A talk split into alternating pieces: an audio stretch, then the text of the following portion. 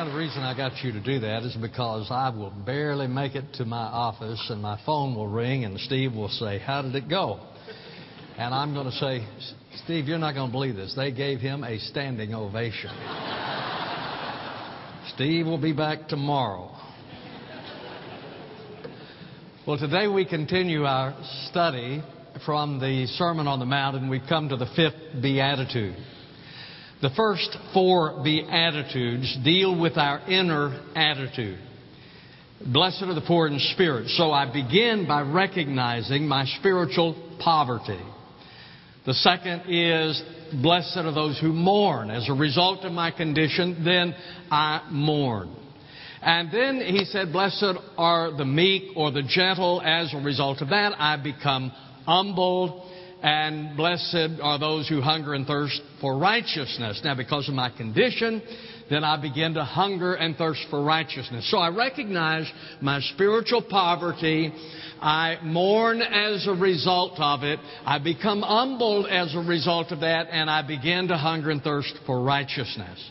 Now, the last four Beatitudes deal with my response to those first four, or it is the result of the first four.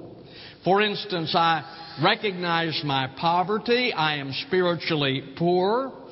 As a result of that, I become merciful to other people. Because I understand my spiritual poverty, I understand that you also are spiritually poor, so as a result of that, I extend mercy to you.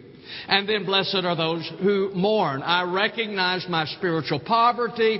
I mourn because of it, and now that I am committed to purity, I want to have a pure heart.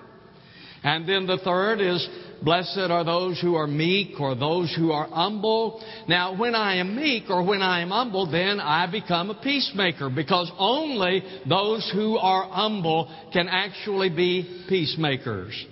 And then blessed are those who hunger and thirst after righteousness, because I begin to hunger and thirst for righteousness, because I want to live a righteous life, then I am persecuted by those who do not understand.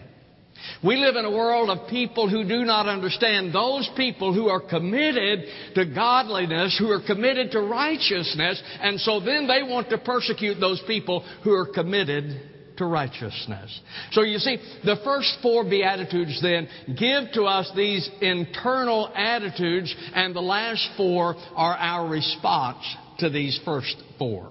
All right, now take your Bibles, turn with me to Matthew chapter 5, beginning in verse number 1. Our focus is in verse number 7.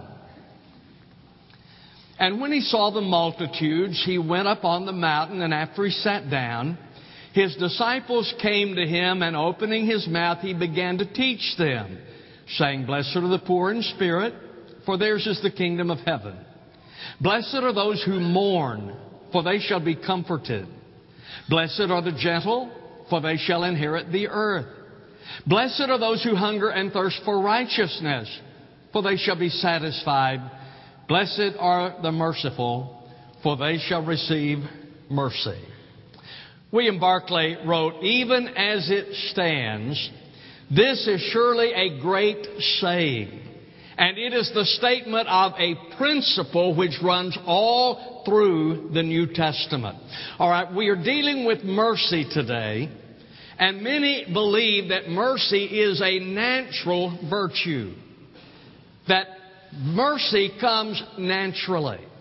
There are those who believe that, that if I am merciful, then I receive mercy. That, that mercy begets mercy. And that was the teaching of the Jewish rabbis. They believed that if one were merciful to others, then they would respond with mercy to them. And we find that with many people today. I'm sure that some of you believe the same thing. That it is a natural response. That if someone is merciful to you, then you are merciful to them and vice versa. In fact, I often see it incorporated into our foreign policy and some of the laws that we establish within our nation. The idea that if we are merciful, then others are going to be merciful in response. For instance, if we are nice to Muslim extremists, then they'll stop blowing things up. And my question that I would ask is, and how's that working out for you? But I'm not going to ask that question. Instead, I want to pose a question for you. If mercy begets mercy, then why is there child abuse? There is no one more merciful. There is no one more trusting. There is no one more innocent than is a child, and yet oftentimes children are abused by those who are not merciful. You see, when we begin to think that this is a natural virtue, we believe that it is natural that if I give mercy, then I receive mercy, and that was Jewish thought. But others uh, say, no, mercy does not beget mercy, mercy begets abuse. And that was Roman thought. There was one Roman philosopher who said that mercy was the disease of the soul. So the Romans believed then that mercy was a sign of weakness, therefore they were not merciful. Roman families were not merciful. When a child was born into a Roman family, the father determined if the child were to live or to die. If the father gave a thumbs up, the child lived. If the father gave a thumbs down, the child was drowned. So there was not that mercy within the Roman family. They saw it as weakness. There was not great mercy within the citizenship of the Romans. In fact, it was legally acceptable for a master to kill his slave if he so desired. The system was not merciful. It was the Roman system that nailed Jesus to the cross. Jesus never did anything other than extend mercy, but the system was without mercy. So, mercy is not a natural virtue. It is a supernatural virtue. Albert Barnes wrote, Nowhere do we imitate God more than in showing mercy. Nowhere do we imitate God more, not you, but God more than in showing mercy.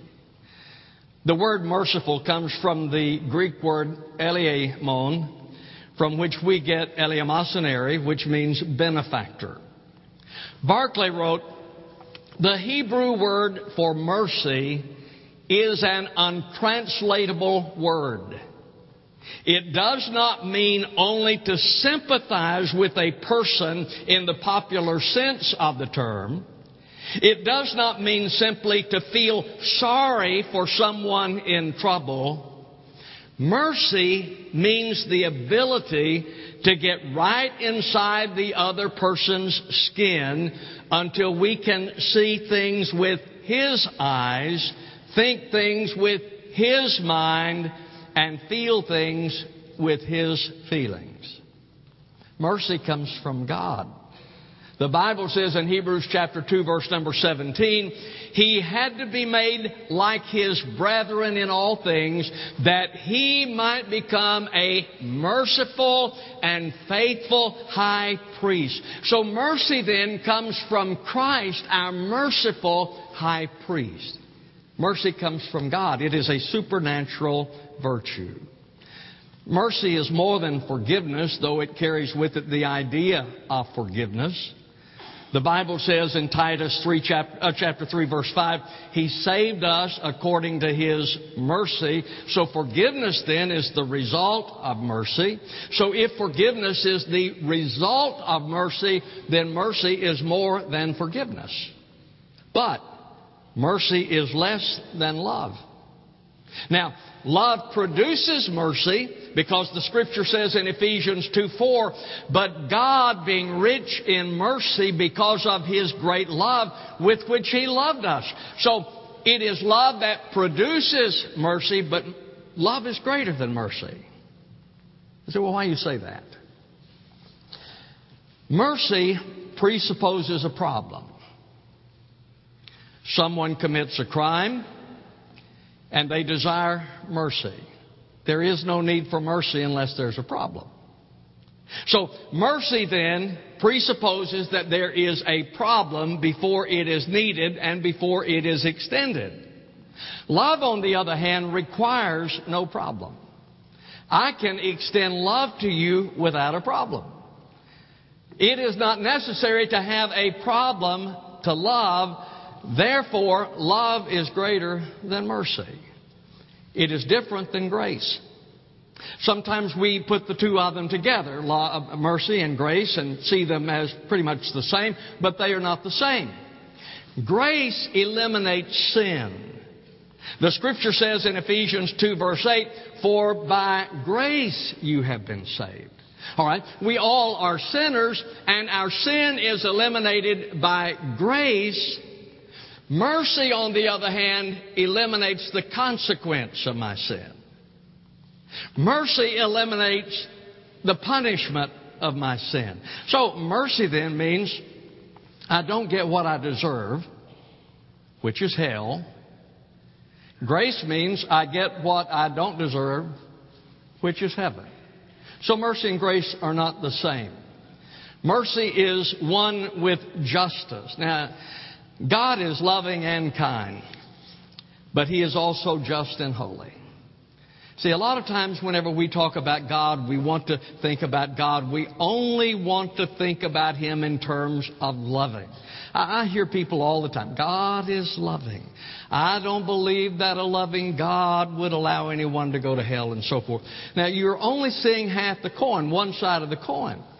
Because on the other side, God is loving. No question about it. On the other side of the coin, however, the Bible tells us that God is holy and God is just, and His holiness has to be satisfied.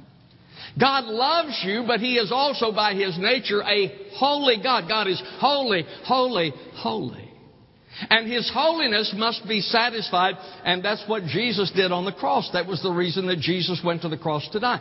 You know, when Jesus died on the cross and He said, It is finished, that is the word tetelestai. It's an Aramaic word. Tetelestai means it's paid what was paid. Our sin, God's holiness had to be satisfied. And so when Jesus went to the cross, the Bible says that all of my sins were put on Him. All of your sins were put on Him. Therefore, He paid for all our sins, satisfying the holiness of God. Thus, He can extend mercy and grace to us. The scripture says in 1 John 4:10, in this is love. Not that we loved God, but that He loved us and sent His Son to be the propitiation for our sins. W. Vines wrote, through the propitiatory sacrifice of Christ, he who believes upon him is by God's own act delivered from justly deserved wrath and comes under the covenant of grace. You see, God is loving, but God is holy. He extends love to us, but His holiness must be satisfied. And that was the reason it was necessary for Jesus to die, because the Bible says the wages of sin is death, and Jesus paid for our sins when He died on the cross. As a result of Him paying for our sins, He can extend to us mercy, and we receive God's mercy as a result of what he did. So it is a supernatural virtue, not a natural virtue. God is merciful. The Bible says in Romans 9:16, so then it does not depend on the man who wills or the man who runs, but on God who has mercy. Would you agree with me concerning that that God is merciful? This means yes. Would you agree? God is merciful. Okay? If God is merciful, then those who know God should be merciful also. Does that make sense? If my Father is merciful, then as His child, I too should be merciful. So God is merciful, and He extends mercy to us.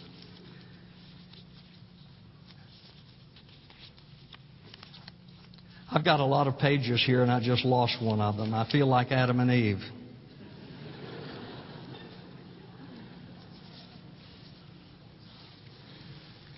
I can give you examples of those in the scripture who were merciful. Joseph was merciful. You, you recall the story about Joseph, how he was, he was sold into slavery by his brothers, but then he responded to his brothers in mercy. When he said to them, You meant it for evil, but God meant it for good, and he extended mercy to them. Moses was merciful. His sister Miriam spoke against him. And as a result of her criticizing Moses, the Bible says that God cursed her with leprosy. How did Moses respond to that? He prayed to God, Oh God, heal her, I pray. So he was merciful. David was merciful. Saul tried on many occasions to take the life of David. There were those times when David could have taken the life of Saul. He did not, but instead he extended mercy. In 1 Samuel chapter 24 verse 6, David said, Far be it from me because of the Lord that I should do this thing to my Lord, the Lord's anointed. To stretch out my hand against him since he is the Lord's anointed. But do you see David's mercy? Saul had tried to kill him, and David had opportunity to kill Saul. He did not. Instead, he extended mercy to him. If we know the Lord, ladies and gentlemen, then we also are to be merciful because he is merciful. John MacArthur wrote, For those of us who have received mercy, how could we be anything but merciful? That's a good question. If I have received the mercy of God, how can I be then anything other than merciful? So the source of mercy is supernatural. It is not a natural virtue, it is a supernatural virtue. Well, what is the standard of mercy? How do we extend mercy? Well, what does it look like when we extend it? Relationally, if I'm to extend mercy relationally to you, what does it look like? Well, it means that I minister to the needs of people.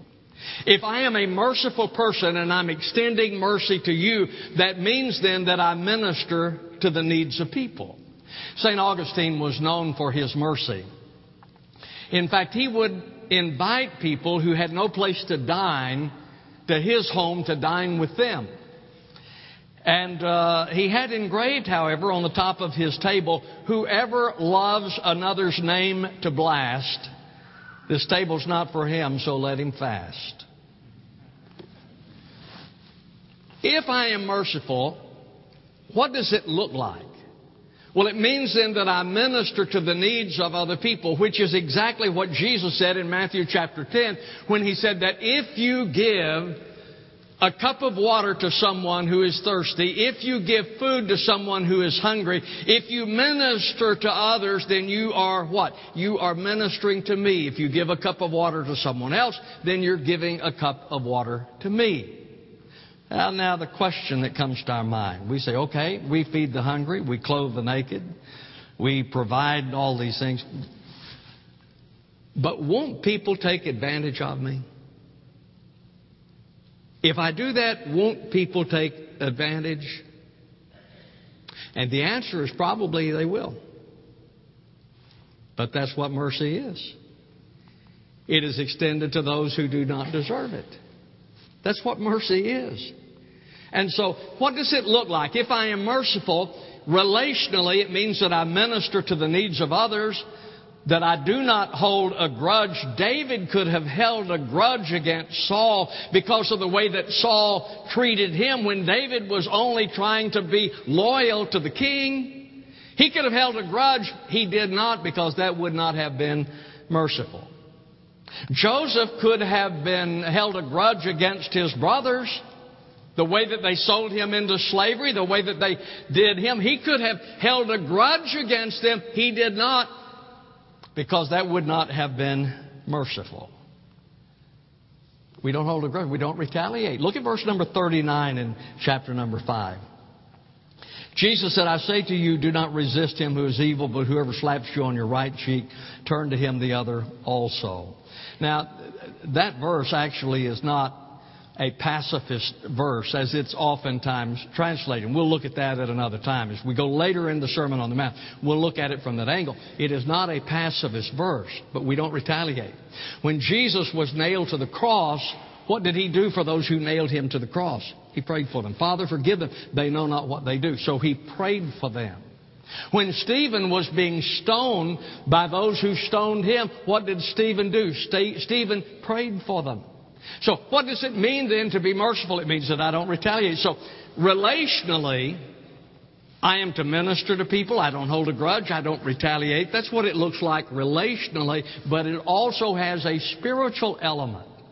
Mercy has a spiritual element. It means that I am concerned for the salvation of other people. If I am merciful, then I am concerned for the salvation of others. Augustine said, If I weep for the body from which the soul is departed, should I not weep for the soul from which God is departed?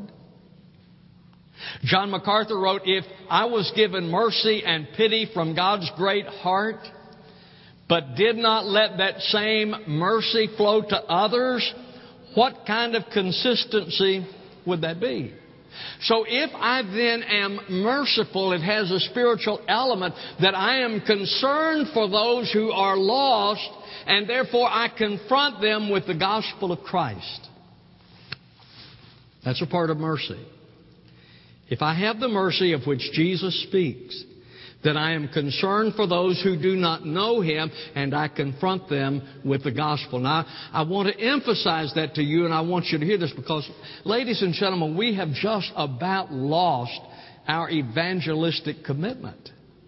And I think there's some reasons for that. Theologically, I think that we no longer have that passion for the lost because we have become universalists. We believe that everybody's going to go to heaven. We don't know how it's going to work out, but I just believe that everybody will go to heaven. And that is a heretical theology.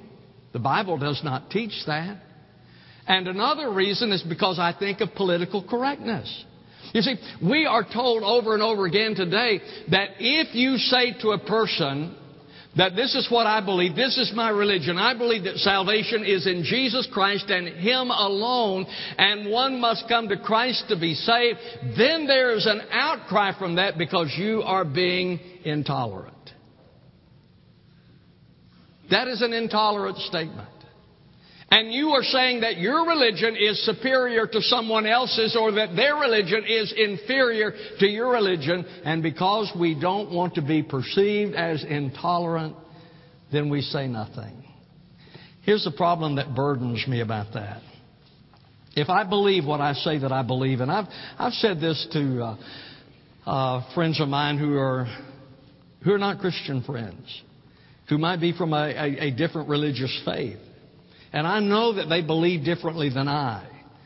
But my response to them has been if I believe what I say that I believe, and that's that Jesus is the Son of God, that He died on the cross to save us, and that He is the only way of salvation, and I do not at least share that with you, then what kind of friend am I?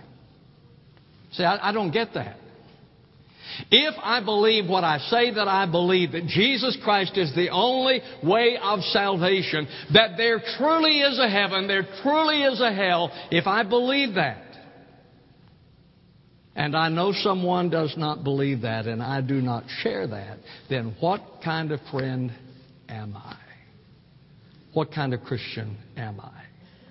To be merciful means that I am concerned, legitimately concerned, for those who are without Christ to the extent that I am willing to confront them with the claims of the gospel. Now, I know that I can't make them a believer.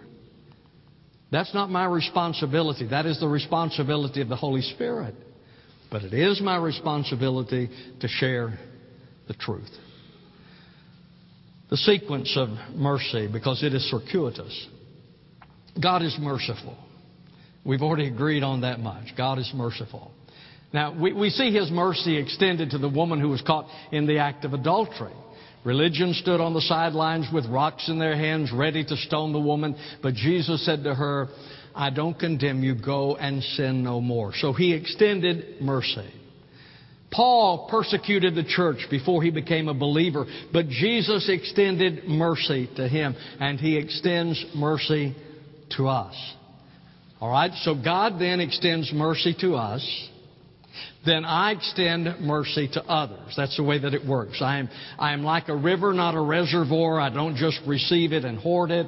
But God gives mercy to me. Now then I give mercy to others. It has been said that the Christian army is the uh, only army that shoots its own wounded. Well, there could be some validity in that, but that is not a response of mercy. See, as a believer, I am to respond to the lost person with mercy, that I confront them with the gospel of Christ, and I am also to extend mercy to believers who have fallen. Yeah, that's tough, isn't it? It's easy to extend mercy to the one who is lost, but what about a believer who has fallen? I am to be merciful to that one as well, because the scripture says in Galatians 6:1, brethren, even if a man is caught in any trespass, you who are spiritual, restore such a one in a spirit of gentleness. Folks, when I see a fellow believer who has fallen, my response ought not be to gossip. My response ought to be to restore. That I am to extend mercy to this one to restore them to fellowship with the Lord. So, God then is merciful. He extends mercy to me. I extend mercy to others, and what happens? Then God gives me more mercy. Look at verse 7 again.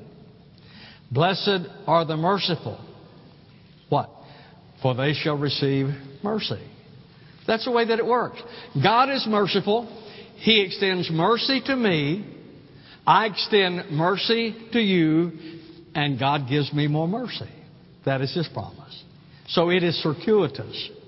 As I give, I receive. Let me conclude.